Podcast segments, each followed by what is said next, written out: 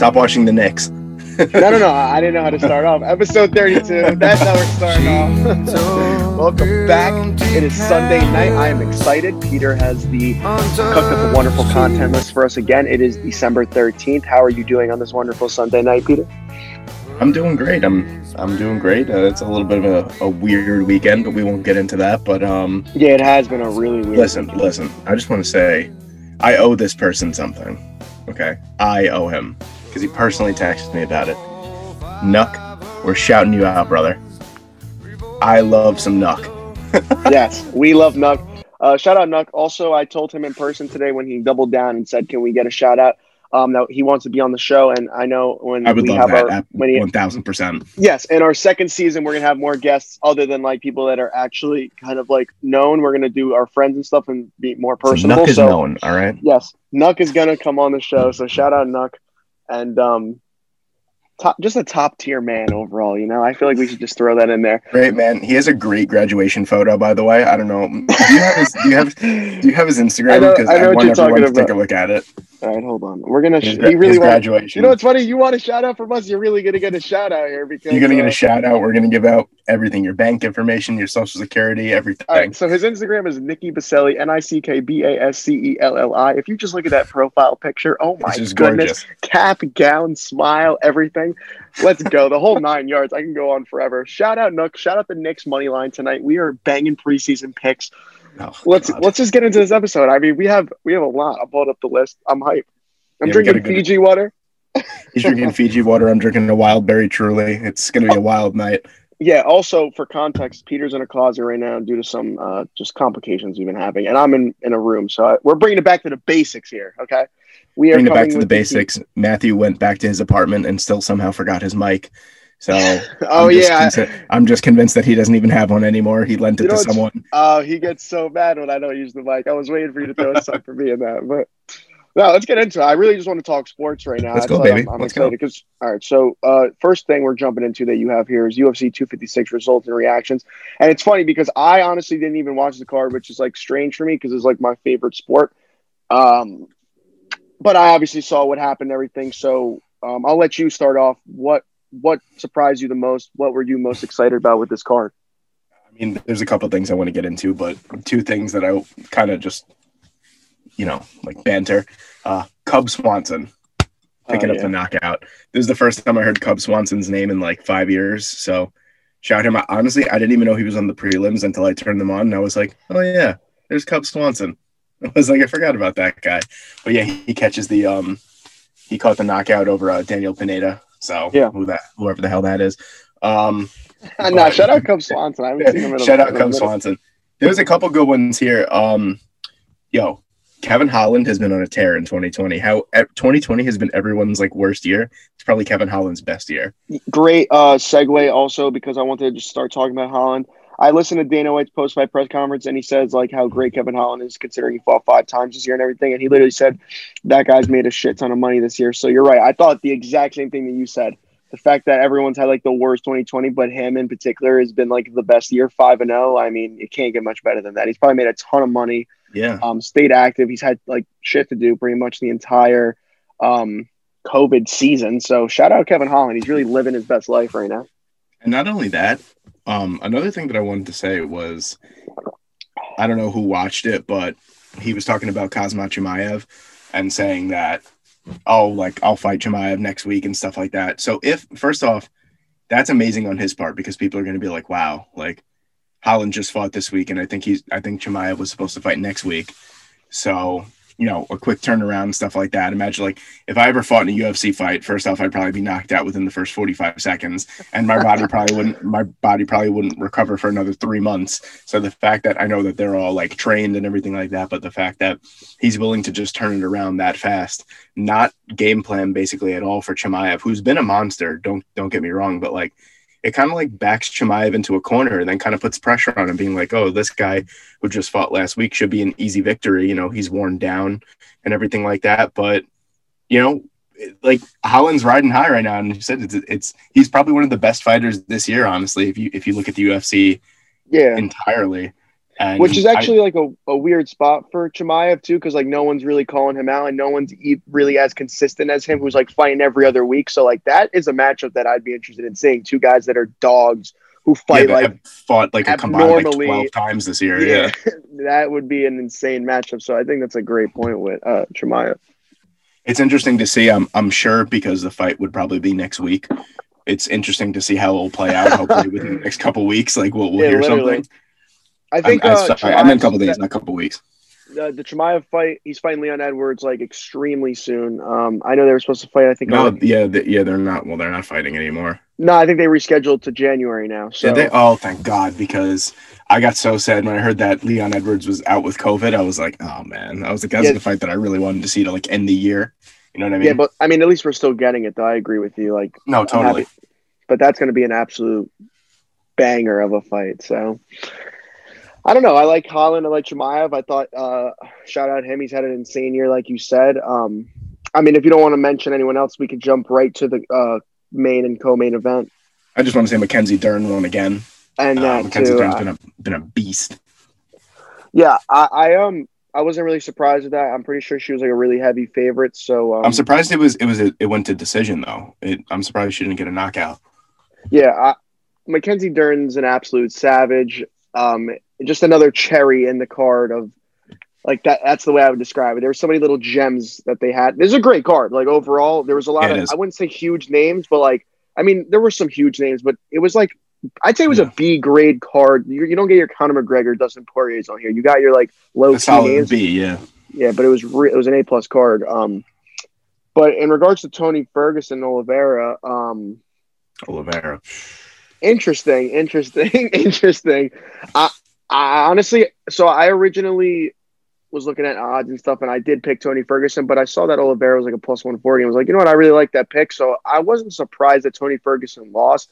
I think the only thing that just upsets me about the situation. Also, you mentioned the submission um, was insane. How his arm almost fell off. I mean, we know Tony Ferguson's tough His with arm the, almost fell off. with the um how he got cracked by Justin Gaethje, he wouldn't go down. So he's a tough man, but it's just sad to me because I just feel like this dude has been. He's had the worst. Like the UFC is a little. You gotta obviously win a lot of fights, but it, there's also a Mhm. little bit of luck. Like yeah. you know, and what I mean by that is like in terms of matchmaking, you got to see how other people play out to see if you end up getting a title shot. And Tony has just had the worst luck, and it's so sad that he's probably on the back end of his career now because he's now lost two in a row. That's that's such a great point. I was literally going to bring up how we just were talking about someone who's probably had the best year of his career in Kevin Holland, and then you see probably, arguably, no doubt, probably the worst year of Tony Ferguson's career. How he's really, I don't want to say he's showing his age, but like, like you said, he got cracked by Justin Gaethje, like cracked. Like a lesser man would have crumbled in like the second round, And, and uh, he, he got absolutely shocked. Like, and he should have been submitted, but somehow snapped his arm back into place uh, in between rounds last night. So I mean, he doesn't know when to quit, which is always a good thing about Ferguson, but it's also the downfall of him too, because then he just gets his ass kicked. yeah. No, I was just about to say like he's still tough as nails. There's no doubt about it. But I just think like he's on the back end of his career. Um, it's just sad because his luck was really messed up. I mean, on the bright side, let's look at Oliveira. I'm pretty sure he's won like a good amount of fights in a row. Yeah. I know he beat Kevin Lee like not too long ago before that. But if you look at his previous fights, like the last fight he lost was like four years ago. I'm thinking, if I'm not mistaken. Yeah, he flies under the radar in that lightweight division. Well, now he's top five. Dana White's at the rings are going to come out. So, like, let's give credit where credit's due. I think um, people are even talking about him fighting any of these top dogs now, and it's it's really interesting to see how like he actually might be dangerous to a Dustin Poirier or a Conor McGregor. Like he just swept under the radar here. It's not Tony Ferguson. Man, man, man, man. Yeah, it's not Khabib. Like, let's see what Oliveira could do. So, this is one of the most competitive divisions in the UFC. So, it's going to be really interesting to see how this thing like plays out. But Isn't that out crazy how this division is still one of the most competitive and Khabib is quote unquote done? Yeah, I know. I mean, it feels like he's wiped all it out, but it always is like more and more people coming back. So I don't know. To be honest with you, I don't have any interest in seeing Oliveira fight um Khabib, but I do want Mm, to see no. him work through the rankings, see what he could do. I feel like the only way we'll see Khabib is if some like young guy comes up, destroys everyone. You know what I'm saying? Wins the title, and then Khabib comes out of the shadows like WWE and goes, "Well, you have not beaten the champion." You know, like something like that, where he just like comes up out of nowhere, and it's like you have to I- be no. the best to be the best. Yeah, no, I agree. That is some Khabib type of thing to do. That's you nailed it on the head of that. I do see him rematching Conor though in a really weird way. Yeah, especially if he beats Poirier, like uh, it's almost destined. Yeah, I see him and Conor rematching a lot sooner rather than later, just because like I don't know, it's got a weird feeling about it. Even as much as they say that they're not gonna, I just think it's gonna happen. So, and then well, the main event, um, tie majority draw. A lot Crazy. of people saw saw it going one way. I saw it the other. Again, I didn't really watch it, but all I really wanted to say was like I know there's a rematch being booked soon, and also, um, uh, what's uh, figure uh, Figgy is an absolute tank. Um, I think he's a I- for a flyweight for sure. yeah, and that's that's also like my last point is that like they wanted to cancel this division not too long ago, so I think it's pretty sick how the flyweight division's really kind of like taking over its own. Like for them to host the main event was really good for the UFC. They're killing That's- it right now. They're Yeah, killing They it. really are. It's awesome, and not only that, shout out uh, Brendan Fitzgerald who had Brandon Moreno on his his YouTube channel. I think it was like last week or something like that. Mhm. Um, He does get a lot of those flyweights, and he had He- Royval. he does. Uh, yeah, and um, yeah, no, this this was just like this was the most heavy hitting like flyweight fight I've ever seen in my life. Like it was crazy back and forth. yeah, Like yeah. I only I didn't even I didn't even watch it. I caught the I caught the um you know the highlights of, of it stuff like that because you know I'm an old man. I have to get to sleep at some point. Um, so so um yeah no it was it was crazy. One of the fights of the year like hands down if you even consider like flyweight being being a fight of the year. But I think it no, it, I, I, that's deserves all I'm the s- credit that actually, you know, yeah, that it deserves. Yeah, and um, no, it was awesome, and like you said, it was all. It's awesome that UFC's in a position where, say, like another promotion would put a flyweight bout as its main event would probably cripple them. The buy rate would be crap. You know what I mean? Things like that. People want to see these fights. Like that's that's so crazy that the UFC can uplift a division like the flyweight and be like, you can have the main event for UFC 256 and then take it and run with it. Yes, and I think this is a great conversation. We already kind of answered the Tony Ferguson uh, question a little bit. I mean, I don't know if you want to dive more into that, but I think another Not so question that I wanted to pose, um, uh, what you just said, is like kind of how the UFC is kind of dominating, like the fact that you could have a flyweight do a main event. Anthony Joshua fought last night as well, and Mhm. I don't think he's the heavyweight champion of the world. He holds three of them four main belts, and no one really talked about it. So, um, I mean, you got May. We talked about this last podcast. Mayweather, Logan Paul. Like, no MMA and the Like UFC. no, is, it's dominating. I mean, you're- like, you're it's just right. ridiculous. Like, you see Tyson Fury yesterday calling out Anthony Joshua like a true champion. Like, these are the people that we need in boxing. Um, Anthony Joshua was just it's part of the. I hate the promotions. It's just so political, and that's why the sport is dying. And until they could fix it, MMA will prevail. I love how you just said something like so like savvy and like that was like a perfect way to say something and what I'm going to say has literally nothing to do with what we were talking about but since you mentioned him I have to say like I just feel so inferior to what like I'm going to say compared to what you just said but how is Tyson Fury you look at Tyson Fury's body and you know I like I don't want to knock him at all he's been through so much like the fact that he's got over his illnesses and shed all that weight and Yeah. all that kind of stuff and got back to glory. Like, shout out him. How is this man kicking people's asses?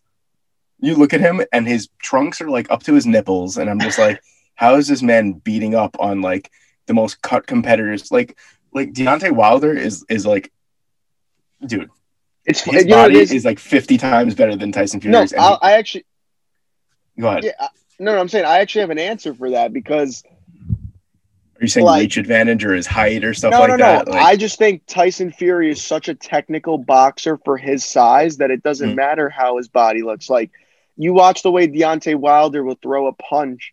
It doesn't look. It's very unorthodox. It looks like he's fighting in the street. it Like looks like he's in pain when he throws Yeah. when he throws a punch. like Tyson Fury's very like he was trained correctly, and it shows. So he is one of the greatest heavyweight boxers of all time, and it shows. Yeah. But I, I think I mean, I, I really appreciate you just, you know, like completely squashing what I just said and really making it into it was supposed to be something light, but you had to turn it into something, you know, professional. And I really hate you for that, but you know, I'm gonna let it slide. Thanks, Matthew. Appreciate Regardless, that. we shouldn't be talking boxing because the sport is dying, and it's just it's not where it should be right now. So, you know, we're up Shout to that point. Dana White in the UFC, by the way. Shut up. we're we're up to that point in the content list where we were supposed to break, but honestly, the the energy is just flowing right now. Oh no, yeah, I think we just keep it going. I think we just got to keep it going, Matt. All right. So, and do you know what we got to keep it going until? No, let them know. Let them know. It's, let it's them every, know. It's everyone's favorite segment. It's the NFL recap, baby. Here we go. It is week 14, if I'm it's not week mistaken. 400. Yeah, week 400. Um, I'm pulling up the scoreboard right now so we could talk some some football. Uh, absolutely incredible week. Um, was it? Was it really? I have some good games I can react to here. The first and foremost, I do want to say that the Steelers and Bills game's going on right now. This it's, is a um, defensive. First off, it's snowing in Orchard Park. I was watching I honestly haven't even before we hopped on. Great, great analysis, Peter. Thank you. Yes, I, I, did see that. Yes, the the water is crystallizing in the air and it is hitting the ground in snow formation. But um, but yeah, no, it's a defensive battle. I saw that. I think Josh Allen threw like two picks already and stuff. Oh, he's thrown one interception, but he's only thrown for uh, 39 yards, and Roethlisberger only has like 85. And this is just this is you could tell like even though both defense like the Steelers defense is great, but the Bills isn't as good as it mm-hmm. has been in past years, but like this was going to be a defensive battle from well, as soon as the first flake hit the ground, you knew it was going to be defense. Yeah. Also, uh, I'm not surprised at all. Like that, this game's going to be close. I mean, it's already seven. It's only seven nothing. I had Buffalo though. To be fair, I do think Buffalo. So did I. Yeah, I do too. So we'll see what happens with that. We'll jump into the finished games. Yes. Okay. Uh, we are starting with the one. Oh man, that truly. I honestly so didn't even know that this game went on today, and you're gonna hate me for it. And this is horrible on my part. Um, Patriots Rams. I didn't even know they played each other today. New they England, didn't play each other today. They played on Thursday. Yeah, I was gonna say why was that on the? Yeah, okay, thank you. No, for some reason it said that this is Sunday. The NFL yeah, okay. Network is crazy. No, it says it right here. Um, I'm trying to think about that game though. Hold up. I don't remember that game. All right, I could I could break this one yes, down for you. It was 24-3, by the way. New England seven losses in a season for the first time complete two. Complete domination. Um you know, this wasn't even close from the beginning to the end. I mean, Cam Newton and his noodle shoulder threw a 79 yard interception return for a touchdown. Oh, I'm so stupid. I, the Rams defense in fantasy this week for me, I mean, like we 30 points. You know what? I wasn't going to say anything, but we literally talked about it on Thursday night. Yeah, no, you're right. I was going to let it slide until you said uh, that. No, no, well, I did get confused because I knew it wasn't on Sunday, but I'm an idiot. Continue with the analysis. Um, all I wanted to say about this is like, you know, it's it just attests to me how good Bill Belichick is of a defensive mind because you know his offense could be completely inept and his defense could still go out there and make the game winnable. But his offense is so inept this year that the 85 Bears couldn't make games winnable for this Patriots team. I mean, look, I'm, no, I'm, but I'm telling you, like the Cam Newton, I don't want to say he's done because you know how big of a fan of Cam I am. I do like Cam and I still believe mm-hmm. in him as an NFL quarterback. Is he what he was? Absolutely not. But he can't throw the ball downfield anymore. He's making terrible decisions. The only time that he's okay is when he's running, and he's still really like mediocre at best with that. So I'm hoping maybe, you know, if he doesn't resign in New England, he gets an opportunity somewhere else where he can thrive. Where that would be, I really have no idea. But it's business as usual for Sean McVay and the Rams, and um, they've hit our win quota for this year. If you remember, Matthew, I don't remember how many episodes it was, but before the season started, we said that the Rams would be an eight and eight, nine and seven team at best. And they're nine and four right now with three games to go. So shout out them. They've flown under the radar as a team that we didn't really think was going to be a fringe playoff team at best, maybe the seventh team, yeah. you know, in the playoffs, but they've they've really blossomed and they they look really good. Like Jared Goff has taken a nice step forward from his step back last season. Uh, the defense is playing. I mean, Aaron Donald is Aaron Donald. Jalen Ramsey is playing well. So you know, they made the they made the best out of a bad situation with cap space and not that many draft picks. They, they look good. Sean McVay might make us eat our words in a little while.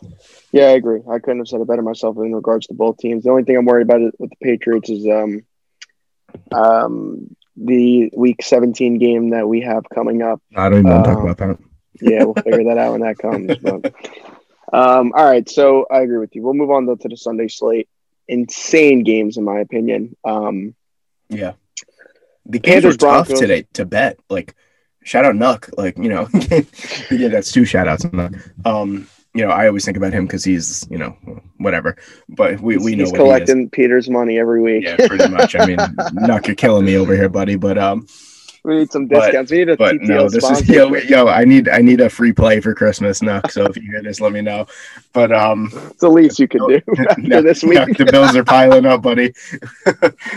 but um, no, these games were really hard to to. I was looking at the slate and I was just like, God damn! I was like, I don't even know what to bet. But continue. Go ahead with the first game. Yeah, well, uh, I I this is one of the games that I got wrong. I actually did really good today, but uh, this is the only one I got wrong. It was Panthers Broncos. I had the Panthers just to win outright today. Um, Denver wins 32-27. Denver is six and one all time versus Carolina, which is including the playoffs. It's a really so it was minus two hundred. They were a pretty. It was two one. Oh wow. Okay. Yeah. All right. So the, Good the Broncos. Denver. Yeah, exactly. And um, Drew Lock looked good from what I watched. The Panthers actually yeah. had pretty good offensive production. Like I'm pretty sure they scored on one drive in in 28 seconds. So like it wasn't yeah. like they were playing bad. It was just the defense couldn't get stops uh, they would get stops and then they would throw 59 yard touchdowns, it seemed like, for Denver. So, uh, good win for the Broncos. I actually think, uh, uh obviously, the Panthers we knew this year weren't going to like go far. It was kind of like the star for Matt Rhule. They're such yeah. a good coach team, so they have a bright future. And Teddy's yes. actually pretty good, so I kind of hope they bring him back. But, um, well, if they don't bring him back, they're going to owe him a boatload of money. So, well, that I, I I also wanted to say though with Denver, like I think the future is right over there too. If they figure out yeah. a couple more pieces, like they're actually not that far off from winning. So it's it, it's unfortunate for Denver. Yeah, I agree with you. Um, I believe in terms of talent that Denver is more far along, believe it or not, than the Panthers. Only because everyone forgets how many people are injured on Denver this year. They're basically like another Chargers team. How you know, like on paper this year, people were picking Denver to be the seventh team in the playoffs, and I mean I'd say it's still somewhat respectable being five and eight, considering all the injuries that they've had, especially on the defensive side of the ball. They lost Bradley Chubb again. No, no, not Bradley Chubb. Excuse me. They lost Von Miller like after the first game or something like that. Um, who's always he's probably one of their better defensive players ever. And you know, they've had a lot of offensive injuries on the on the offensive line, and you know, uh, Courtland Sutton was out for the year before the year even started, and stuff like that. Their number one receiver was gone. Um, Noah Fant has dealt with some injuries. Drew Lock dealt with some injuries too. But um, I would love to see what this team looks like uh, fully healthy, and I'd love to see Drew Lock take another step forward. This has been a really rocky year for Drew Lock. There have been games like today where he throws for 280 and four touchdowns, and you're like, okay, I could see, you know, him being the franchise quarterback. Do I believe that he's the Broncos franchise quarterback? Probably not. I'm going to have to see more. That's literally um, what I was just going to ask you. How, what your opinion on Drew Lock is as a franchise? I do like Drew Lock. I think he's got the swagger and he's got the talent of an of a, a franchise quarterback. I think he just has to put it all together, and he hasn't yet. But that's okay because when he has KJ Hamler, Jerry Jeudy, Noah Fant, and Courtland Sutton all healthy next year, that's when we'll really see it. No, I agree. I think and it's kind of hurt him that these dudes again like hurt middle of the game. Like I don't know Noah Fant went down today.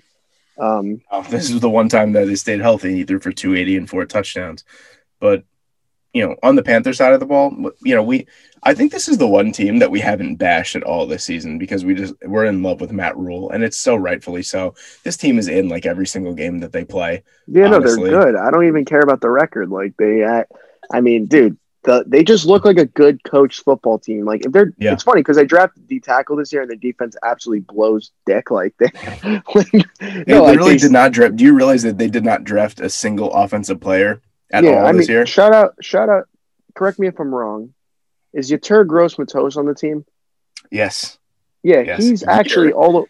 He's all. Yeah, he's all he's all over the field. Whenever I watch this dude, like I feel like they did pretty good with their selections, but for some reason yeah, they have defense the, really sucks the they have Jeremy Chinn, who's probably going to be the defensive rookie of the year, in my opinion, or should be. But you know, c- because you know uh, Chase Young actually showed up today and actually played a, a game of football. Oh, I'm yeah. sure you know he'll. Uh, I'm sure he'll get it just based off of one performance. But um, Jeremy Chinn has been amazing this year, and if you really dive into his stats, you know, a Division two safety, you know, drafted in I think the second or third round, like it was high expectations for him actually because you know being a Division two guy drafted that early, that's that's pretty crazy. And and he's really lived up to it. And he's probably one of the like sleeper safeties in the league right now. But pardon me, they have a couple good defensive uh, pieces to build around, and um, it'll be exciting to see what what you know what comes of it in the next couple of years. Yeah, I agree. Um, shout out both teams though; they're not looking bad for the future. Uh, I don't really have much to say. You could probably dive in on this one. 36-7, Bears beat the Texans. Chicago's first win in, against. This is actually a crazy stat. First win versus Houston in franchise history for the Bears. Yeah, um, you know, I don't know when I'm going to learn. Shout out Nuck.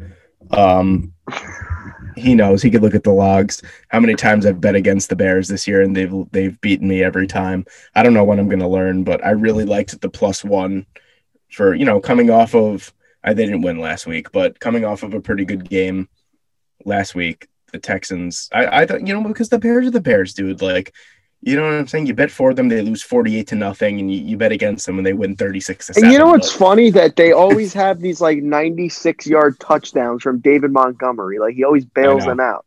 And isn't that so funny how like I, am just gonna say that Matt Nagy's first year was a fluke when he went 12 and 4 and like Trubisky looked really well and stuff like that.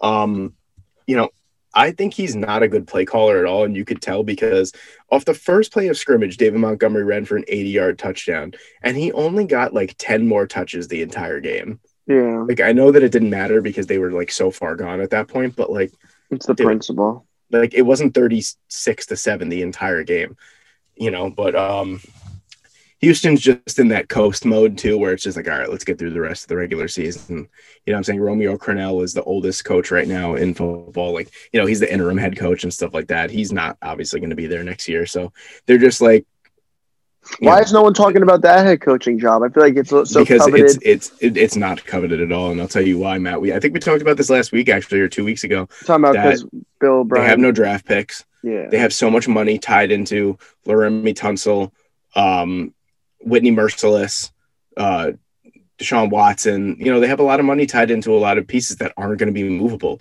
And really, the only piece that you could build around out of all those guys is Deshaun, Deshaun Watson. Watson. He's so good. That, so you know that they have no draft picks. You know, Bill O'Brien kind of mortgaged their future for the next five years with the trades that he made. So you know, it's a whole. It's you're going to see.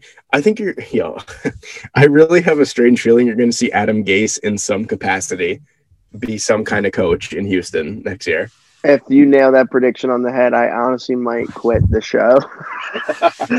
that is insane. That you can't get much worse than Bill O'Brien, but no, let's one up and give me Adam Gase. I would genuinely feel bad for Houston Texans fans. I'm not going to say that he's going to be the head coach, but I have a feeling that he's going to be somewhere in, in that coaching staff. Right, if you yeah. nail if you nail that one on the head, I'm honestly might take three weeks away from the show. Like but Dude, um, that that would be nuts, bro. Like just but, um, just for um, mental health purposes. like, oh we're gonna have God. a we're gonna have a therapy session episode for Texans fans if that actually comes true. Exactly, we, you could bet on that. Um, the next um, the next game we got here is Cowboys Bengals thirty to seven. Cowboys win. Um, this NFC East just keeps getting more interesting and Yo, interesting. Dallas as, is- as the weeks go by. Oh, this is what I wanted to say. I saw a stat today. I was watching the Giant game. Maybe you heard this too. The NFC East over the past three weeks has the best winning percentage out of any division in football. Yeah, I believe that because Bro, they just like, beat. What? Like, it's funny because like, like what? they're the Giants are beating Seattle. The Redskins beat, or excuse me, the football team beat. Um, what's it called? The the, the Steelers, Steelers, obviously. They beat the 49ers and, today. Yeah, yeah. So it's like dude, this is insane. And the Cowboys, I mean, the Cowboys beat a shitty team, whatever. The fact that they're still in the, the mix is pretty insane, though. Yeah, they won't. They've been Cincinnati four straight times, and however many times they play them. Uh, Aldon Smith, really nice story this year, come back, yeah. so that's nice. Um, I don't um, know. I mean, I, am just over. I don't really care about the Cowboys. I hate them. They're fans. The only thing, yeah. Shout out Matthew's first uh, liked team. Um, yeah, Dallas Cowboys don't even don't even cap right now. You no, I true. actually told someone uh, that's in the backyard that I liked Cowboys growing up. Um, I can't stand them. Man. But I really think the only reason why you you liked them is because you had a helmet in a case in your room. No, it's because Marcos Alvarez had the Dallas Cowboys backpack, and I wanted to be like Marcos Alvarez. Shout out Marcos. right, shout out Millard Fillmore. Yeah. but no um yeah the only thing that really like intrigued me about this was andy dalton's return to cincinnati and he played well. He had 185 passing yards two touchdowns. Uh business as usual. I mean you know once joe i mean there was really no stretch of the imagination. There was yeah the, the cincinnati bengals have no business being on a football field without joe burrow um, the only other team that has less business being on a football field is a team that we'll get to in a few minutes, but oh yeah, we got time for that later. um, That's the four o'clock. That's it's really that's really all I wanted to say was you know, um, Andy Dalton looked good in his return to Cincinnati, and you know, Zeke still looks terrible. Tony Pollard looks like a better running back right now than Zeke, but that's the difference. That's a different discussion for another day. I'll leave you with that. I'll leave you leave you with a cliffhanger there. All right, yeah. So we'll move on because the quicker we finish with this, the quicker we get to that. Uh, the Packers Lions 31-24 Packers cover. They It's win. pretty good game. yeah, they actually clinched the NFC North today too. So shout out them. Aaron Rodgers has been a demon. Okay, he's Mhm. actually had an insane year. Yeah, Um, so shout out them. I mean, listen, the fact that this was close, people are like worried about it. I think the Lions are a good football team, believe it or not.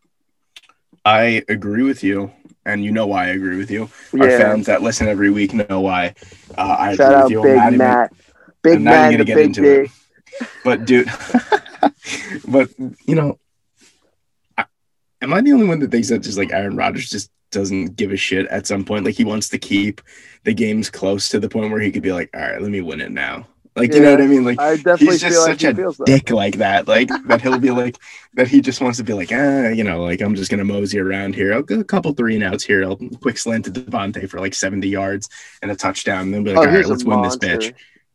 Yeah, dude, that might that I'm I'll just say it right now. That's the greatest connection in football right now, like hands down, and it has been for a few years. Yeah. I I agree. I agree. But on the Lions side, things are looking up. They got a, a few nice like pieces on offense. Defensively, they're a mess, and that's why they did bring in Matt Patricia because they thought that Matt Patricia was going to be the rocket scientist that he is and cure their defensive woes. But uh, that's not true. Uh, you know, once they get a healthy kit, once the offense is healthy, I feel like they'll be good next year. Whether Matt Stafford is on the team or not next year is a Mhm. storyline to follow. Yeah, I love. I love that storyline. But um, you know, good pieces.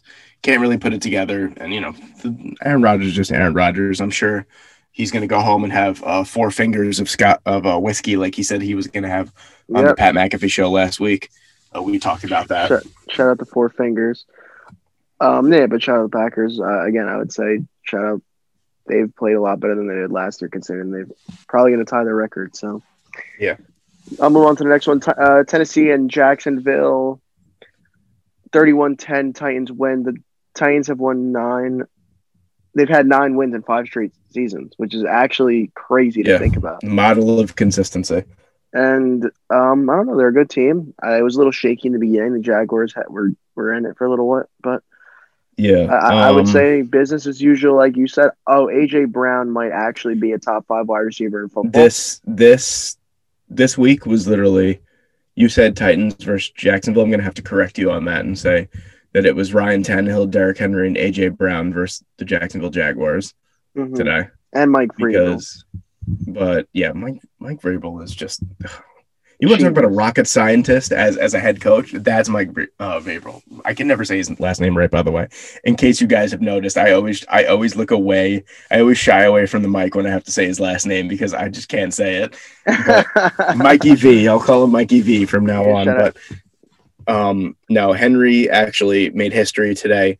He has more 200 yard two touchdown games than anyone else in nfl Wow. history which is crazy. Which i mean it's such a like pedantic stat like who like really cares about that but that just proves that like you know Derrick Henry you know has more of those games than Barry Sanders Emmitt Smith Jim Brown you know what I mean guys like that who have been playing the game who played the game 60 plus years ago it's crazy yeah, no, that is Um, nuts. Derrick Henry's, a, and you know what's funny? I feel like everyone's like, oh, I don't know if Derrick Henry's going to produce like Derrick Henry, but he's always consistent. He's always been a consistent running back. Yeah. Um, I mean, yes, sometimes he starts off slow and finishes the season like extremely hot, but he's always good. You could always rely This on year, Derrick Henry. that is not the case. He started off like gangbusters right out the gate, but um, Shout out Peter's fantasy team. yeah. No, I had a bye week this week. I didn't even I didn't even bother. Oh, that's a soft. That's a that's a hard flex right there because I know damn well I was playing in the quarterfinals and I got absolutely washed. like I got Yeah, no, cooked for that. I, I I had a bye. I was chilling. This is like my my third truly today. I just sat back and I was Step just back, watching feet up. Yeah, if only. Oh my feet, god, I'm feet out. up watching the Jets lose by 127 points. Um, no, but yeah, Henry is a lot better than I feel like people think. I think he's the best pure running back in football, and by pure running back, I mean give him the ball and he could run on the outside. He could run through the tackles. He could run through the guards. He could run up the middle. He could do anything, and also he can't catch the ball. So uh, that's why he's the best pure running back in football. But no, yeah, Jacksonville is just on another downward spiral. I mean, I just want Jacksonville to win one game just so I could feel better about the Jet situation. Yeah, we're worried about that over here, but uh, we'll see. I mean, they definitely have a better shot right now to beat Yeah, win for the. Jets. do, Especially so. if Gardner Minshew, who did come back into the game with like two minutes left in the third quarter and still threw for like 175 yards, which is crazy. But um, yeah, the mustache is back. The mustache is back. who do they play next week? Do we know who they play next who, week? it, you know what? It doesn't matter because if Gardner Minshew is back, it's going to be a game to watch. Hold on, I'm gonna pull this up right now. I would like to know who the Jacksonville Jaguars play because this is important. I think they might win next week. Oh, it might be the Bears. Give me some good news here. Oh, it is the Bears. You're right. You're right. You're right. Oh God, right. I, I already know that. See, look, this is what happens every time I don't want the Bears to win. They crush their opponents by like 500. Next week, the Bears are going to win by 50 points against the Jaguars because we want them Um, to. We want them. I'm not gonna lie to you. I might hammer the Jaguars money line next week. I'm feeling heavy on it. What's the money line? I don't know, what the probably- money line is yet? I don't know. We'll figure it out when it comes though. Nuck. Shout out Nuck.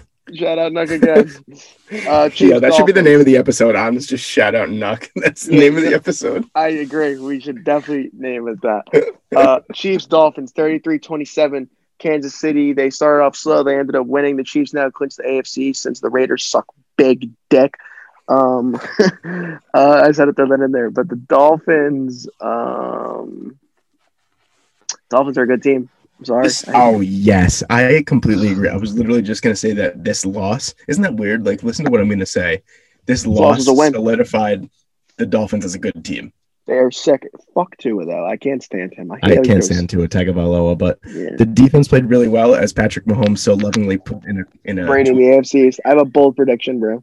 That that um he has a love hate relationship with Hard Rock because he won the Super Oh, Bowl there, dope. but he also threw three picks. And by the way, Xavier Howard, how has no one been talking about him? Nine picks this year. lead Yeah. a ridiculous one-handed pick that was the best catch of the season for about two hours but we'll get into that in a little while um but yeah no uh, the dolphins that it was a runaway for what wasn't it like 30 to 10 and then they made it a ball game Yeah, no, they started off slow. Like, um, no they No, no. actually started off like gangbusters and then no, no, no, I meant to say the Chiefs started off slow. The yeah really the slow. Dolphins were down 30 10 at one point. There's like a kick return, whatever. And then the Dolphins just came back. They scored 15 unanswered. So yeah shout out so them. yeah i still don't believe in tua you could rip me not you particularly because i know you feel the same way anyone who's listening could rip me apart you know oh his stats are this his stats are that. I don't believe in him yet. I really don't. But um you know he played a good game today even, even though i don't think he is what everyone thinks he is. But you know this just shows this is remember i i know remember we actually got into a little spat over this when um when Kansas City beat the Panthers by like two points, and I was like, see, this is a loss that concerns me because like, you know, the Panthers have no business being in a ball game with Yeah. No, the Chiefs. and I'm not I'm not gonna say that the Dolphins don't have any business because the Dolphins have clearly showed that they're a good team. But if the Dolphins were more potent on offense and capitalized off two first half interceptions by Patrick Mahomes, this could have been a whole different game. See, that's what I'm saying. Yeah. Like if Patrick Mahomes comes out and he's not on fire, the Chiefs are pretty vulnerable. And you know they get a couple like look like Mecole Hardman like ran a, a punt return back, you know stuff like that. Say if you take that out of the equation and you take out the fact the fact that Tyreek Hill ran past the entire defense for end around touchdown, you know like it it was a closer game than everyone thinks, and it's you know I don't I agree with you where I don't really worry because at the end of the day, like it's Patrick Mahomes, it's Andy Reid, you know what I'm saying? They have probably the most talented roster in football, but you know, it's it it makes for interesting television. yeah, but I just think like I told you this since the start. Like I am so confident in that football team; they could be down by forty, and I still think they're winning the game. Yeah, see, I don't agree with that, but I'm not going to get into this again. yeah, we are going to be. Yeah, I'm not going to get into it again. The only thing I'll say is you say that, you know, they could be down by 40 and what if Patrick Mahomes puts up 39? 39 is good enough to win a lot of ball games, but if the other team puts up 40, then you lose. That's all I'm just going to say. You know, all you right. could be beaten on any given day. Let's move all on before I, before I punch you right through the football. Call. Yep, let's go for uh, uh, Cardinals Giants. Uh, 26-7. It was a pretty boring game. What a stinker. Yeah, I mean, I actually had the Cardinals minus three. I didn't see the Giants winning this one.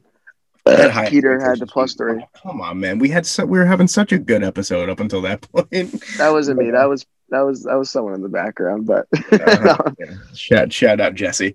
Um, no, but yeah, I I know no, a lot this, of people were high on the. I had such high expectations for this game because I've been talking up to like casual fans that I work with and stuff like that. I've been talking up the Giants like for the past week, and they really let me down. I think a lot and, of people were on the Giants this week, though. To yeah. be fair, because I just don't believe in Kyler as a pure passer, and the one plan that the Giants should have stuck with, they didn't, and was to sell out on the run was to stop Kyler Murray from running and make him beat you with his arm.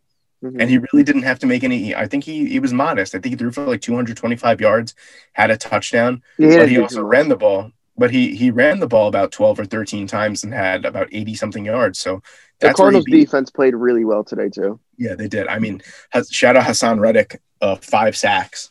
Thank you for that. Three forced fumbles also. Yeah. Uh, yeah. So so I mean, Dan Daniel Jones. I I mean. Oh yeah, I said this today played, at the barbecue. I said he's just not a good quarterback at all. Uh, it's tough. He's just got to hold on because the, the, only football, reason I, no, but but hear me out. The only reason I say that is because if he was a good quarterback, I think this would be a lot better team. Yeah, I agree. Um, I think it's a Baker Mayfield situation where um, Joe Judge kind of has the defense work really hard and the running game work really hard. And he tells Daniel Jones, just don't go out there and fuck up. And today, Daniel Jones on the first drive of the game got blasted and fucked up. You know what I mean? He, he fumbled yeah. and he fumbled three times, probably four times. He fumbled four times, actually, I'm pretty sure. And, and the Giants, I don't know how many the Giants recovered, but whatever, it doesn't matter. But he has to hold on to the football. He has 37 turnovers since he entered the league, or which is insane. 37, that's more than Sam Darnold. I mean, a walking interception. I mean, you know, like, but, but dude, like, that is not good. Like, 37, yeah. I'm pretty sure he, has been a, tur- I mean, years hasn't had 37 turnovers. His rookie year, he was a pretty big turnover machine, too. So, yeah, but I mean, second, but think about it. Yeah, he entered the league in 2019, dude, and he has 37 turnovers. That's crazy. And that's not all the fumbles, too, because a turnover doesn't count the times you fumble. That just re- counts the times that you fumbled and the other team and they recovered. recovered. Yeah, so that's like he's really probably put point. the ball on the ground about 45 times already in not even two full seasons. So it's definitely a cause for concern. It was a cause for concern after his rookie season. And it's going to be a cause for concern after his sophomore season too. And you know, you got to clean it up if you want to play in the NFL. Got to hold on to the football. I agree. Look, look at guys like, look at um, Russell Wilson. Russell Wilson gets blasted every week. You know what I mean? He holds on to the football. Yeah. You, no, yeah, you can't make up excuses for him being hit too much because no, you know you have to learn how to not fumble. It's, it's exactly you have to learn. how to Obviously, there's some blindside hits that you can't like yeah. today. The first shot that he took, honestly, that was that was blindside. Yeah, yeah. I mean, like there's really not, but he has no presence. Like that's his problem. Yeah. So, uh, I mean, the Giants could still probably make um that division's actually really interesting, which is crazy, but we'll see how that plays out. I'll get more into that later because our last game on the slate actually is the is the football team. So, um, Bucks Vikings. I actually had the Bucks minus six and a half to hit. Um, Tampa's won seven of the last nine against Minnesota. Uh, I mean, honestly, the Vikings are just a lost cause, like we said always. And I think the Bucks. Um, it was a really ugly game for them. They it it was way closer than it looked. Yeah, and um, they're not a good football team. Close. The, the only thing that I want to say though is like I am not mad. At, I'm not mad at them. I'd rather them get the jitters out now. Like Yeah. I'd rather them. I, I mean, I, I I don't know how many weeks we're gonna say this because realistically, if you look at the schedule, they've beat eight mediocre teams. They haven't really beat any good teams. So it's Yep. like, so it's like, all right, that's not a good sign. But at least these jitters are happening now for a team like this because I think they will make a run in the postseason. I just think it's I- it's just destined like that. I, I agree. Um, what I want to say is you were 100% right by saying that this game was closer than everyone thinks because Dan Bailey missed four kicks. He missed three field goal attempts and an extra point.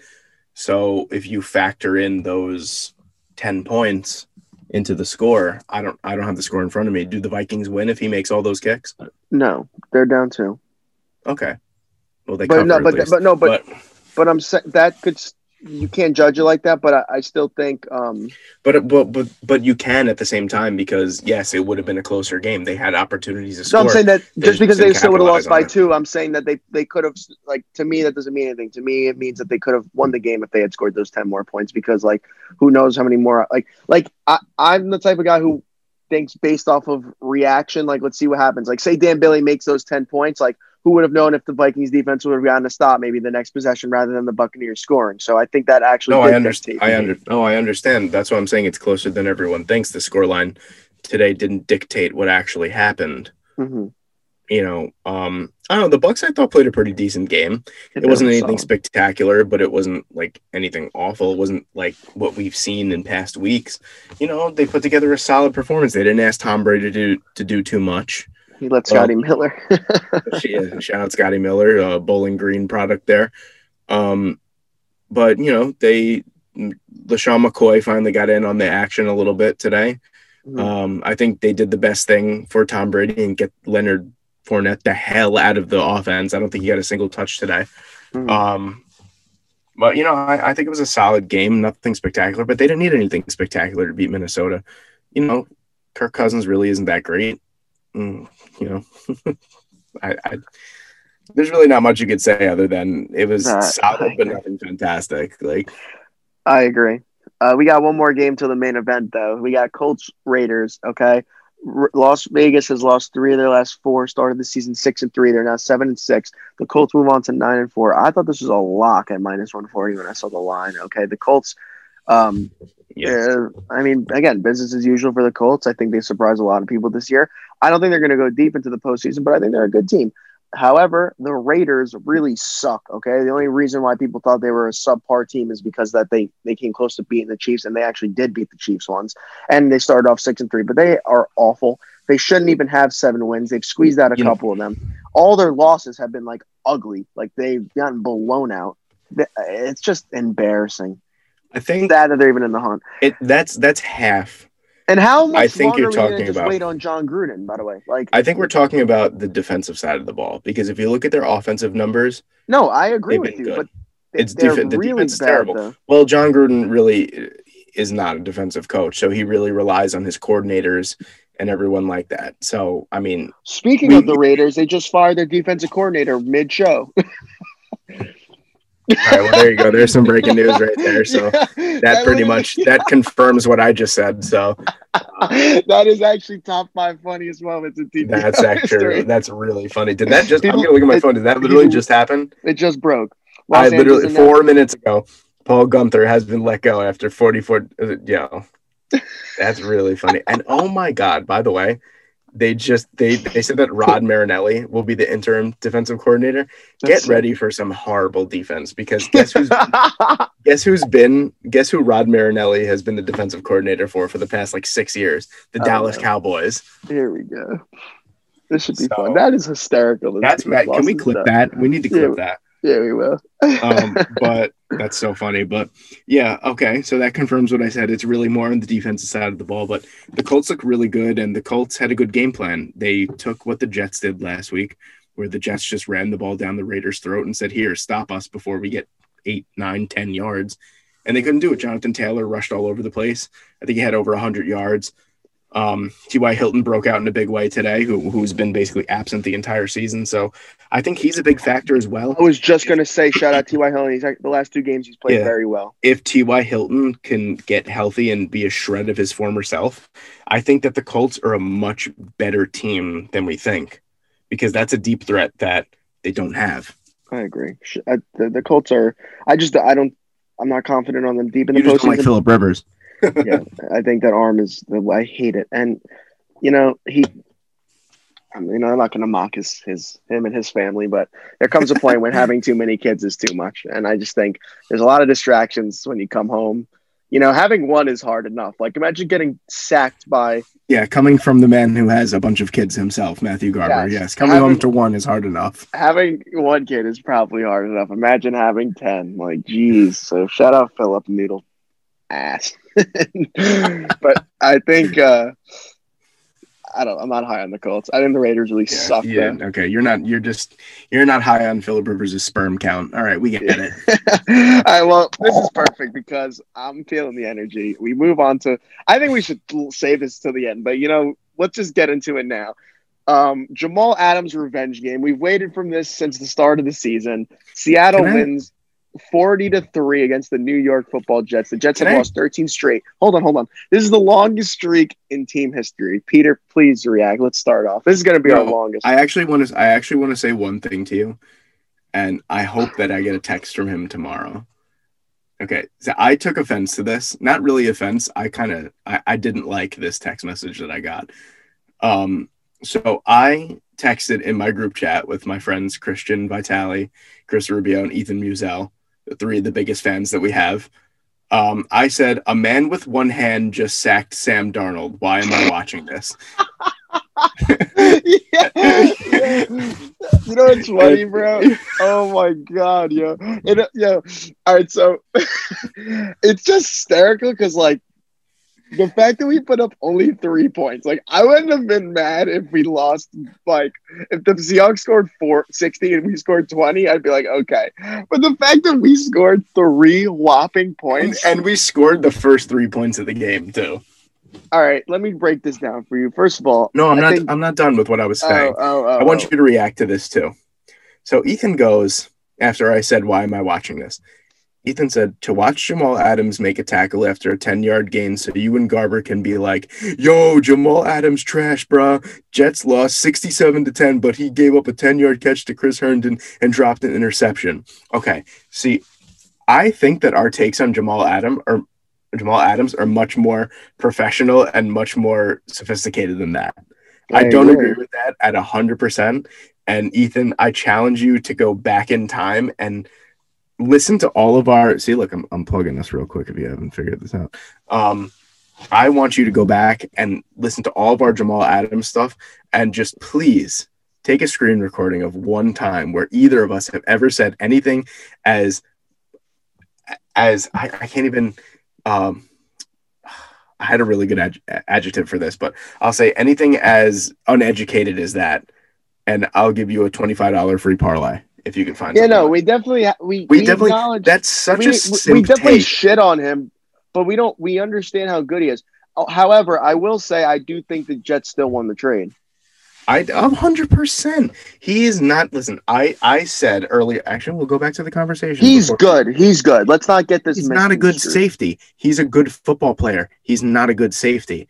I said that they should convert him to a linebacker. All he's good for is rushing the quarterback and stopping the run. He has eight and a half sacks and he missed four games this year. Can you imagine if they made him into like a hybrid linebacker? Dude would have like 40 sacks a year, but he's Yeah. not. He's a liability in coverage. Okay. You remember that play where Chris Herndon caught like that 10 yard pass, but he yeah, we were rinsed- laughing about it. he rinsed Jamal Adams off the line. That is a pressing issue because how the fuck does Chris Herndon rinse anyone off of the line? He also can't catch Jamal Adams either. He's only had two picks in his career, if I'm not mistaken. And to be And fair, a lot and a numerous amount of drop passes. And I'm not trying to say it yeah. to shit on him. Even I'm when he just was with us, he dropped a couple picks too. I remember that. yeah, a bunch of them. And you know, I'm I'm not Marcus Maye also shadowed his coverage a lot too. To be fair, because like yes, thank you. I mean, I, I hate saying this, but because we sound salty, but it's the truth. I mean, not Marcus salty. You could look it up. Marcus Maye is a very good safety. They got drafted the same year. You guys could Google it. He, I know First we're not big second on. round. Yeah, I know we're not. People aren't big on uh, PFF, but Marcus Maye is a top ten safety in this league, Yeah. and he's way better at coverage than Jamal Adams. Yes. So I, I think the fact that Jam- Jamal Adams doesn't have to worry about coverage when he has one of the best safeties in the league playing right next to him probably highlighted that he was a little better than he actually was.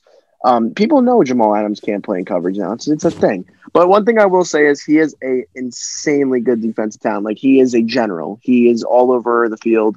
I mean, He's high energy, high octane. and that's good because like he's involved. There's a fumble, he's on it. If you know what I'm saying, like he's just there. He's making tackles. He's a beast. Oh, yeah. But I He's will beast, say, but he would be a better sideline to sideline linebacker than he is strong safety because I my it's- goodness. No, I agree, and I think in terms of the trade, I think we won though. I think um, I'm happy he didn't catch that. It was basically a pick six, so we would have never heard the end of it. Um, He good did- revenge did game get- for him. He did get one up on us. He set the he set the record for most sacks by a defensive back on Sam Darnold. So he did get something back on us. But I have no lost love towards Jamal Adams. Like I've Yeah, said before, less, be I could uh, not that I could care less. I want to see him succeed. I know that he runs his mouth and he's a crybaby, but honestly, he's such a good football talent that you can't you can't really root against someone that's as talented as him. Do I think he's a good safety? No. Do I think he's a good football player? Yes. And I was blinded by the fact that he was on the Jets and blinded by the fact that Marcus Maye was his battery mate, saying that he was one of the top three safeties in the you. I league. agree. I don't think he's agree. top three safety in the league, but he's one of the better defensive players in the league. Yeah, that's a really good take. And I think the hey, let's get over to the Jets real quick. Okay. By the way, Russell did play a great game after doing that pick. Also, Yeah, Um, Marcus Maye, think that- fantastic interception, by the way. I think that yeah, that, I'd actually credit that. I mean, it was a bad throw, but I'd credit that more to Marcus Mays. I think that was that good. really good coverage on a guy Yeah, who's that's what I'm a saying. freaking cyborg. Yeah, so I don't really. Russell Wilson played a good game. Besides that, and um, I think the Seahawks will have a good postseason run um, if they get their shit together now. In regards to the Jets, I mean, we're three games away from getting Trevor Lawrence. I couldn't be more excited. Uh, so basically, the schedule is looking like we have the Rams next week in LA. I think, if I'm not mistaken. Yeah, it's another loss. Uh huh. It's easy. Um, the Browns will beat us the week after, and the game that everyone's talking about is the Patriots game in week in the last week of the season, Mhm. which I'm a little worried about because, like you already know, Belichick's going to try to mortgage our future for whatever. But to be honest with you, I get the idea that Bill Belichick is not really focused on that. Like, I don't. I'm. I mean, to be They're real, like yes, he's so smart that we think outside the box for him, but. I think he'd rather beat us and make us be the third team in franchise history go 0 16 rather than Mhm. us win a game and whatever. Like that's more important to him. That's how he's been. He's a real football coach. So uh, if I had to predict, uh, Jets are going 0 16, no problem. Um, and I think this is honestly what's best for them. I mean, I agree. reg- in regards to getting a new head coach, bringing in a new quarterback, trading Sam Darnold for maybe a second and a third round pick if you're lucky at this point, um, rebuilding and just doing it the right way. Like this is why I like Joe Douglas. They're doing it through draft capital, doing it through draft picks, and they have a lot of money to spend in the next two, three years after they get all these picks. So I think they're actually doing it the right way. But the best thing for the Jets right now is to just keep on draft losing. good. But you know, to draft good, you have to have draft capital. So that's why I actually all right. So we're I'm going to go back to this real quick before we move on to the next game. Um, yeah, as you know, I'm a simp for the Michael Kay show. Um, yeah, So Michael Kay said one time that draft picks mean nothing to him because those draft picks have to turn into good players, and that is true. But at the same time, how are you supposed to rebuild if you don't have draft capital? You can't go through a draft with seven picks in seven rounds and expect every single one of those players to be a franchise player. You can't make a quick turnaround like that. This is the one sport where literally tearing it down completely and rebuilding through the draft can make you a Super Bowl contender It's you know, and and I and you know, you just have to be a good drafter. And so far, I think Joe Douglas has hit on multiple picks in his first draft. I think that uh, Mekhi Beck, uh, Mekhi Beckman's going to be one of the best tackles in the game. I think Denzel Mims is a problem. I just want to see him healthy and with a quarterback that can actually get him the ball in front of him so he could run through the field. Um, you know, he's made a couple good picks. I mean, there was a couple questionable ones too.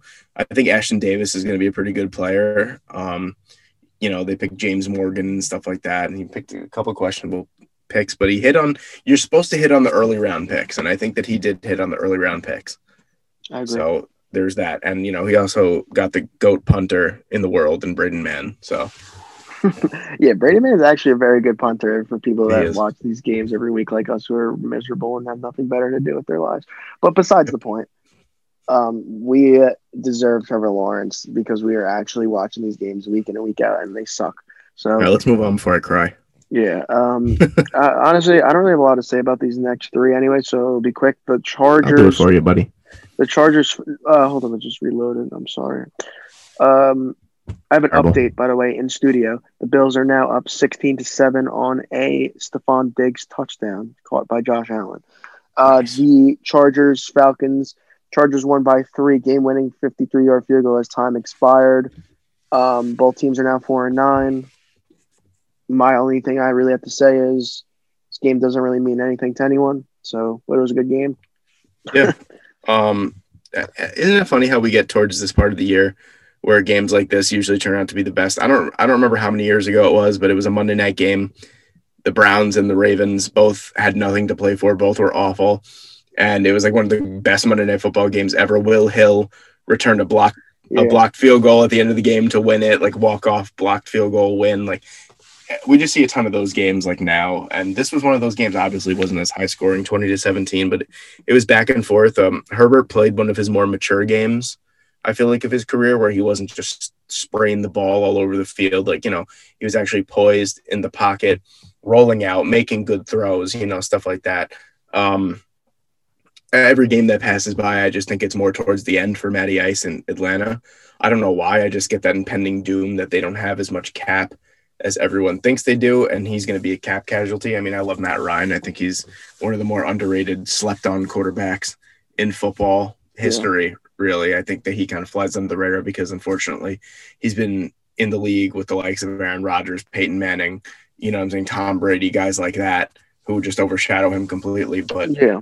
um, you know, same with Matt Stafford, but you know, I love Matt Stafford, but um, I agree. but yeah, you know, it, these are just games that have to be played, but actually turned out to be like good games, and you could see building blocks for the future. But um, uh, one point that I want to bring up before we can move on to the next games, Anthony Lynn might honestly be if there was a running, if there was okay, if Adam Gase ran for worst coach in NFL history, not in NFL history, in the NFL right now. Uh, he'd probably win by a landslide, but number two would be Anthony Lynn. Oh no, Anthony Lynn's a close number one too. to Anthony Lynn is horrible. Uh, clock management, especially. I don't know if you saw, they ran the ball on third down with no timeouts left, close to the goal line at the end of the first half, and tried to run the field goal team out. Uh, they did. They got the field goal off, and it went through. But they thought they did, but time expired before they got it off. So it was hor- horrendous clock management. I mean, just it, something that a Pop Warner coach could get right. I mean, I don't know. Anthony Lynn just looks in pressure situations or clock management situations. He looks terrible. Yeah, I mean, uh, it's going to be another interesting place to see who ends up in um, Los Angeles. That's a really Herbert. nice situation to land in. Yeah, um, we said it last show that it's either really good or really bad, but Anthony Yeah. Lynn is top five biggest idiots in football. Um, I just don't care enough about the Chargers to go in on him like I did on Bill O'Brien, but you're 100% right.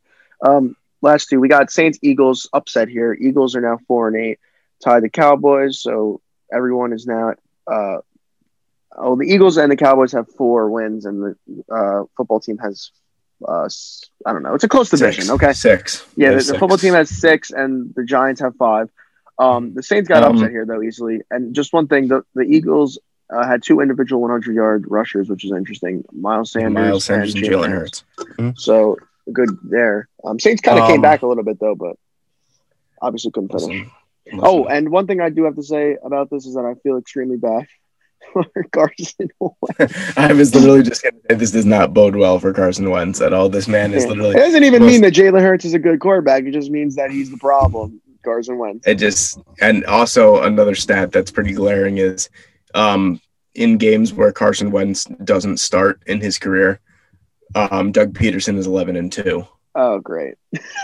So, um, yeah, but Jalen Hurts looked good today. Um, see, this is what I'm talking about. Doug Pederson is having a fluke year, and my, honestly, Carson Wentz might be the problem because he seems to be an offensive genius with any other quarterback that you could put in front of him except for Carson Wentz. You just yeah, can't Doug get it Pederson. done. Yeah, you've been high on Pederson for a while. I You just like can't him. get it done with, with Carson Wentz. I don't know if it's his skill set or just the way that he is, but he he let Jalen Hurts be Jalen Hurts, and when like See, that's another reason why I don't why initially I don't think guys like Jalen Hurts, Kyler Murray, Lamar Jackson could be good quarterbacks in the NFL, not because of their skill set, because of coaching and the way that coaches are stubborn. But Doug Pederson is letting Jalen Hurts do what he does. Jalen Hurts is a run first quarterback. And you saw today, you just said that he rushed for over 100 yards. And there was designed runs, there was rollouts. When you get Jalen Hurts on the run to his right, to his left, where he could have a clear path to see his receiver, he could be a great quarterback. And you just can't do that with Wentz. Wentz just tries to force too much. It, I don't know what it is because Wentz screams franchise quarterback to me, and then you see him out on the field, and you're like, "What the fuck are you doing?" Yeah, You know, like, it just makes no sense to me. But I think that Doug Pederson game planned perfectly, and he took advantage of a Saints team that probably thought, "Oh, it's the Eagles." You know what I'm saying? Like it's Jalen Hurts, his first career start. He's going to have the jitters, and he didn't. And they got they got knocked off the schneid because you know because of a good game plan, and Jalen Hurts played mature. So good for them. It's a good win, but god damn, it just makes the NFC East that much harder. I agree. And speaking of the NFC East, our last game of the day, it was uh, the football team and the 49ers. Um, six and seven are now the Redskins, and the Niners are now five and eight. And San Fran is now one and seven at State Farm Stadium since 2014. That's actually a crazy stat. But um, Alex Smith is legit. Uh, I'm happy he's succeeding. Happy. Um, the football team has an insanely good defense. Um, Chase Yeah. Young is really, really good. Um, honestly, I'm not saying.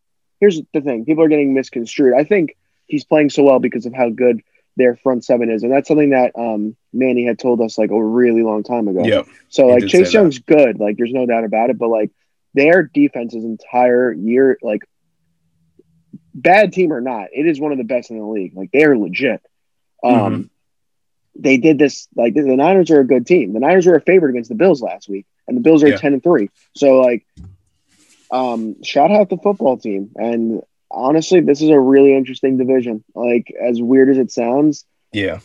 I think I I don't know. I like it I- though. I, each team brings something different. Ron Rivera's At done a table. terrific job with this team now. Yeah, he has. And he's been an inspiration because of, I, I don't want to say because of his cancer diagnosis and him beating cancer, but it's something to play for, for the players. You know what I mean?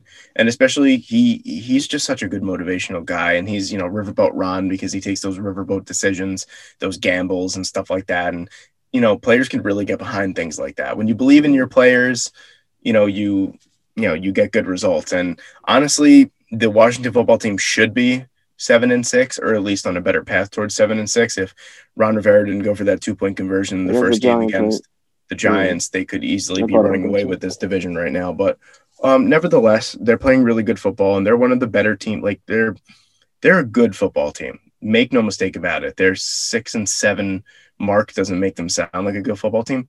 They're a good football team. They are a I think in the. NFC East they have the most talent. I think it, it's so weird. Like I just said, it, every team brings something different. You have the biggest disappointment in the Dallas Cowboys. You know, you have probably the best offensive mind in Philadelphia. Uh-huh. I think you have the best overall coach in Giants. in the Giants, and then you have the best roster in Washington. Yeah, no, Washington's so deep. Like even on offense, they're very good if you think about it. Like they're like running backs filthy. Okay, you got the wide receiver corps, which I love, and then like Scary Terry, baby. yeah, and then they even have some nice tight ends over there. Their line solid. Alex Yeah. Smith's playing like Alex Smith once did, and then it's just overall sound. Like Yeah, I think you know the first off, Vegas keeps getting. uh, I'm just going to shout out and correct Vegas right here. I'm going to be bold and yeah, say they are that getting it wrong. they have they have been getting it wrong with the 49ers for the past like few weeks now. The 49ers are nothing. I think Their they've done it defense, yes, is good. Their defense, yes, is good. But their offense is terrible. And clearly, George Kittle is the focal point of that offense. And when he's not there, it's a mess. But I mean, they were the favorites against the Bills last week, which made no sense to me whatsoever. Playing a home game in Arizona, Yeah, where does that scream? Uh, you know, where does that scream favorite to you? And then today, against a team that just came off of beating the only undefeated team in the NFL, they were the favorite again. Doesn't make Yeah, sense to me. But um, the 49ers, and you know, I feel bad for Kyle Shanahan and company because you know It's not Yeah, his fault. You want to talk about a team that was decimated by injuries all year, Yeah. the 49ers. So hopefully that team could get back to full health next year and see what they could do and really complicate the NFC West. I agree. Um, that is all we do have though for our we our uh, recap. Um, still 16-7 in that game. We'll get you the update obviously next week. Um, but honestly, I could not be looking forward to the postseason. I did want to do uh, pose one question to you before we got off football. Sure. Um, I want an AFC and an NFC pick from you. I know it's early, but I was telling people um, I have the Chiefs in the AFC and I have the Saints in the NFC, despite them losing to Philly. So I was curious on what you had to say about that. Yeah, I agree with you on the um, Chiefs because it's just one of those scenarios where until someone knocks them off the top, they are going to be at the top. You know what I mean? Like until someone proves us wrong, they're not going to get it wrong. But um, I do disagree with you. Um, the uh, the NFC for me is uh, far far and away more difficult to predict because then you got teams like Seattle that if Russ gets on a hot streak, you know, he could overcome a poor defense. You got the Saints where they got a good defense and a good run game, but you don't know what you're going to get out of Drew Brees when he comes back. The You know what I'm Packers too. The Packers where honestly in my opinion Aaron Aaron Rodgers the Packers are going to go as far as Aaron Rodgers takes them. Yeah. And then you have a team that's my pick for the NFC. And that's the Los Angeles Rams. That's such a dark horse. I love it. Um, the only reason why is because if you look I do This like that a lot. the teams that have been in playoff positions, the Rams have played fantastically. You know what I'm saying? They they They're, they're definitely the most prepared going into this post. they are the most prepared, and honestly, I think that they've they've had they have the best wins. No, that's actually a really good prop bet to have them win in the Super Bowl this year. I would, I, I like that a lot. Actually, I like the Yeah. Rams a lot. and I mean, who wouldn't want to see a subtle repeat of the greatest Monday Night Football game ever played? So, you know, All right, we'll see what happens. I, I definitely like that pick though. So shout out Peter, shout out the Rams, shout out our week recap, and um, um, well, I, I mean, we just got baseball. Do you want to break? Do you want to come back? What do you want to do, King Pete? yeah, man, dude, this this is just so fire right now. I just I gotta keep roll. We gotta keep rolling, dude. I mean, like the energy and the way that we bounce off of each other have been incredible. So shout out you. You're a beautiful, gorgeous man. I mean, what else can I say about you? All right, shout out Peter, beautiful, gorgeous man as well. I Yeah, do see, want to you say, know what? That there was no effort put into those those. that, there was no effort put into that right now. So we're gonna No. redo that, and I want to hear right. what you have, really have to say. All right, shout out Peter, you beautiful, gorgeous man. I am ready to move on to the MLB. Now you're looking at me scary. I don't know what to do. It's okay. it's only because I'm in a closet. But um, no, no, it's we'll okay. move on to some messing with you. baseball, and we will. Um, if eh, first of all, I did want to say this before we go to baseball. We're not taking a break, but if you're not already, uh, please sub to us Oh, on. yes, here we go, uh, baby. Yes, yes. When you hear me say if you're not already, you know what time it is. um, sub to us on YouTube at Take the L Sports. We're about to hit 200 on the air. Bro, I was just gonna say, wait, before you go into that 190 even right now. So our goal before the end of this year is to get to a clean 200 at least. Yeah, it would be great. So please, um, if you guys aren't already, and follow us on Instagram at TTL Sports WW and Twitter at Take the L Sports One. So thank you guys. We're on like 110 different streaming platforms, and uh, thank you all for the support, and it means the world. So let's move on to some baseball. I yes. yes, uh, I I I want to say uh, some breaking news that that kind of came out like mid recording. Um, the Cleveland Indians are no longer going to be known as the Cleveland Indians. They're going to do an announcement. Peter, do you know when? I thought I heard sometime early this week. It's going to be this week, I think. Yeah. So, um, It could be as early tomorrow. It could be as late as Wednesday. I'm pretty yeah. sure. Ho- okay. And I hope that it's not like the Washington football team. I think they actually are going to change the name and logo for the good. Cleveland baseball team. Wouldn't that be such a slap in the face? Yeah, it'd be awful. But um, it's pretty br- big news. Um, this has been something Definitely. that people have been been their name for 105 years. Yeah, so I mean, shout out them. I don't really have much to say. Uh, I want you to make the point that you made to me about uh, whatever, um, Oh yeah, I because just feel bad kind of messed for. Yeah, I what I brought up. To, I saw um, there's actually a YouTuber that I follow on Twitter. His name is Fuzzy. Uh, you know Fuzzy. Mhm. Um, he's a Cleveland Indian fan. And he said, you know, it sucks for all the people that have bought merchandise from the Cleveland Indians because by the time Christmas rolls around, they will no longer be the Cleveland Indians. So that's kind of poor timing on their part. But also at the same time, it's probably genius because people are going to run out and get all the merch and probably be like, oh, my dad is such a big Cleveland Indians fan. So whatever their team name is, I'm going to run out and get him something like that. You know what I mean? Like it's brilliant and it's awful at the same time. But um, I, I think it's something that, you know, you know, I figured this was going to happen. yeah, if you're going to change the Washington Redskins, you're going to have to change the Cleveland Indians because it's pretty much the same thing.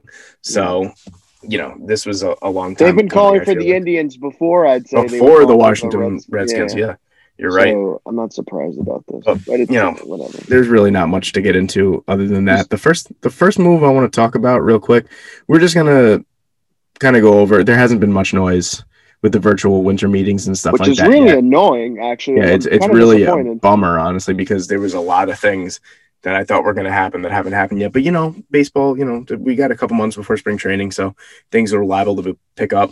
Um, the first thing I want to say last week, uh, I'm pretty sure the day after we got off the air, um, there was a nice trade made between the White Sox and the and the Texas Rangers, with um, Lance Lynn going to the the Chicago White Sox for um, one of their top pitching pitching prospects, Dane Dunning, which I think is a good is a really good trade, a, a really smart trade on both sides because um, Lance Lynn's value isn't as is as high as it'll ever be, and Dane Dunning pitched in the major leagues last year. He's still considered a prospect because he didn't play a full season, but he pitched really well, and he's I think their second or third highest uh, pitching prospect. So uh, on both ends, you know, it, it's clear that. Chicago is exactly. It's clear that Chicago is in a win now mode, and it's clear that Texas is in a rebuilding mode, and they don't really have much pitching to begin with. So to start with Dane Dunning is a pretty nice, uh, pretty nice collateral, if you ask me.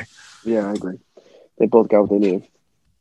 Yeah, exactly. And um, re- really, the only other move, I mean, that happened this week was yesterday with um the Mets signing James McCann. Now, I just want to say shout out myself, even though I did not get the pick right. If you haven't watched my uh, free agent predictions on YouTube, go check it out right now. It's actually one of our highest grossing videos for some reason um, that we've ever put out there.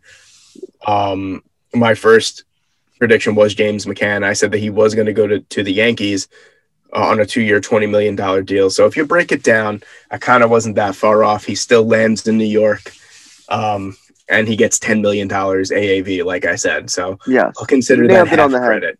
Yes, you did nail it on the head. Um, good signing by the Mets. I'm honestly not surprised they got him, considering. I mean, to be fair, when you made that video, it actually seemed like we were, as a Yankee fan, going to land him. So, um, but looking at it now, it doesn't surprise me that the Mets got him because, like, they have No, a ton of money to spend. It's one of the best catchers on the market right now. So, um, it doesn't surprise me. I know we're going to dive into Steve Cohen a little bit um, about him. He hasn't really done shit, and honestly, I Uh, understand. wow, I was going to take a completely different. I was going to take. completely No, I'm going to trash him for a little bit. I don't. I mean, yeah, I, I just wanted to talk. I want to talk a little bit more about James McCann before we get into that, just real quick. Um, this is brilliant. It is a great signing. You're Um, right. That- on Steve Cohen and, and company's um, part because you know you come in billionaire, most money out of any owner in in sports, really, if you think about it. Um, and you know, oh, Realmuto, you know, number one catcher on the market. Like, let's go after him. No, makes no sense. Your top prospect is a catcher. You need a bridge signing. And a perfect bridge signing is someone that's one of the better catchers in baseball. And you can get him at $10 million a year instead of 25 plus million dollars a year for Realmuto. And they're the same age too. So really it's a it's a fiscal decision, which makes a lot of sense. And that contract is probably front loaded and you could probably get out of it once I, I'm blanking on the catcher's the catching prospect's name, but once he's ready for the bigs and he shows that he can play in the bigs, you can get out of that contract. And Yeah. it's you know, that just to me attests to the businessman that um Steve Cohen is, where he's like, whoa, whoa, whoa, wait a minute. Like, why are we going to spend all this money on a guy who's the same age where James McCann last year hit 289 and was the metrics was probably one of the top three or four catchers in the league. Makes no sense. You know, if you want to go after name, yeah, go after Realmuto. But if you want production for a lot cheaper, you go after McCann. They they nailed it with that pick, in my opinion. no, I a million percent agree with you. I think it's way better value, and it's just long run and long term. It's better for them. They don't, like you said, they don't need that uh, ten year contract for whatever Yeah. Realmuto was going to want. Uh, I wanted to just say about Steve Cohen. Uh, my last thing is really just like I understand that I like how he's on Twitter and he's engaging with the fans and everything, but there enough's enough. I mean, do something. And I'm not even a Met fan. I can only imagine how impatient all these Met fans are. Like, you guys finally got the owner. Like, stop tweeting. I have good news and bad news. Talking about you lost two pounds. Like, no one cares. I saw them talking about this on um, WFAN too, and like other people were pissed off about it. Like a lot of Met fans. Like, Yeah. just do something. I think this is the a right step in the, the a good step in the whatever a step in the right direction with McCann. Um, but sign Springer, sign Trevor Bauer, bring someone, make some noise. Like you guys have a very are in a very unique situation. The Mets have a very talented roster as it is, and now you have a ton of money to spend. So Yeah. let's do something now as as the Mets. I think um, I don't disagree with what you're saying totally, because yes, I mean, well, you could make the case for basically any team in baseball right now because no team, every team is just staying stagnant right now. So every fan, I'm pretty sure me and you, if we if we talked about the Yankees right now, we'd be like, all right, what the hell are they doing? They're doing nothing. You know what I mean? Everyone is an impatient fan, but I look at it in a way where seeing Steve Cohen being so endearing to the fans is a breath of fresh air. And if you talk to real Met fans, not people that call up on WFAN who just want to hear themselves talk, you know, hey, how you doing? You know, 35 year Met fan, how you doing? You know, Keith Hernandez is still on the team. You know what I'm saying? Like guys that talk like that that have no idea what they're talking about. If you talk to real Met fans who are saying, wow, it's a breath of fresh air to have owners who have heart, who want to talk to the fans, want to hear what they have to say. Um, you know, go to Citi Field and greet all the season ticket holders. You know what I mean? Like, obviously, COVID season, but like, um, you know, they drove by and that he greeted them and all that kind of stuff. What owner do you see doing that? He's changing the game, in my opinion, to a certain degree. And I think it's amazing because he's literally the richest owner in baseball and he's doing all these things that are endearing to fans. So I think Met fans know with him and his regime, especially bringing in Sandy Alderson, they're going to be signings. They're going to spend money. You just have to be patient. You know what I mean? Like patience is a virtue. And yes, like as a Met fan, why would you have patience? But you know what? It's not it's not the Wilpons anymore where they're saying, Oh, patience, we're waiting for the uh, you know, the the clearance rack signings. you know what I mean? And, and you, you know, Steve Cohen is going to go out there. He's going to get a big fish. He's going to get you a Springer, a Bauer, someone like that. He's going to make a trade for Francisco Lindor. He has got to be patient. And also, you, you know, maybe he's waiting for other teams to make moves. See how other teams are going to spend because you don't want to you don't want to overspend. We don't know what the market's going to look like this year because of so many teams losing so much money. The Mets are in a distinct position where they could get these big stars and not spend as much money as they really need to because of how, how much money other teams have lost. So if the Mets just sit back and wait and say, say right, I'll give you a perfect example. Say the Phillies want to go after um, Trevor Bauer. Let's just say, I know it's not going to happen, but let's just say, uh, all right, Trevor, we'll give you three years, $60 million. $20 million a year. And he goes, That's ridiculous. That's insultingly low. Whatever. He goes to the Angels, same thing. You know what I mean? Like, oh, Trevor, you got to understand we lost a lot of money, all this kind of stuff. Then he gets to Steve Cohen. Steve goes, Hey, Trevor, I'll give you four years, $120 million. Boom. There you go. He signs Trevor Bauer. You know what I'm saying? They're in a position where he. Wh- why would you come out of the gate if someone's going to offer someone twenty million dollars a year? Why would you go? All right, well, screw that. I'm going to offer you thirty five. You know what I mean? You have to be smart. Yeah, he's a billionaire. Yeah, he's willing to spend money. Still got to be smart. You know. That's, that's my little. That's my little Uh, tangent for today. I agree. I think he's an awesome owner, but I'm getting a little pissed off, and I'm not even a Met fan. And I've I know a lot of Met fans that are as well. So I do hope they end up doing something for their sake. Uh, speaking of signing people, the Yankees need to sign DJ LeMahieu very soon as well. I just want to point that out. Yeah, If the Yankees made no other moves this season, this offseason, than just signing DJ LeMahieu, I'd be pretty okay with that. I agree. just I just need to see DJ back there because why wouldn't you resign baseball's best hitter? Just give the fucking guy what he wants. Give him what he wants. Literally, you know what? I- I don't know if how true these rumors are, but I'm hearing that DJ 25 wants five years. DJ wants five years. The Yankees want to give him four. Just give him the extra fucking year. yeah. You know what I'm saying? It makes no sense. This is the same I don't think reason they're why they lost. million dollars apart. By the way, I think that's a false report. I think they're a lot closer. I, I don't know what that is, but I just heard about the years, and he wants five. The Yankees want to give him four. It's the same thing with me when when the Yankees lost out on Patrick Corbin. Yeah, I know Patrick Corbin's not the best pitcher in the world, but at the time he was hot on coming to the Yankees. The Yankees wanted to give him five years. He wanted six.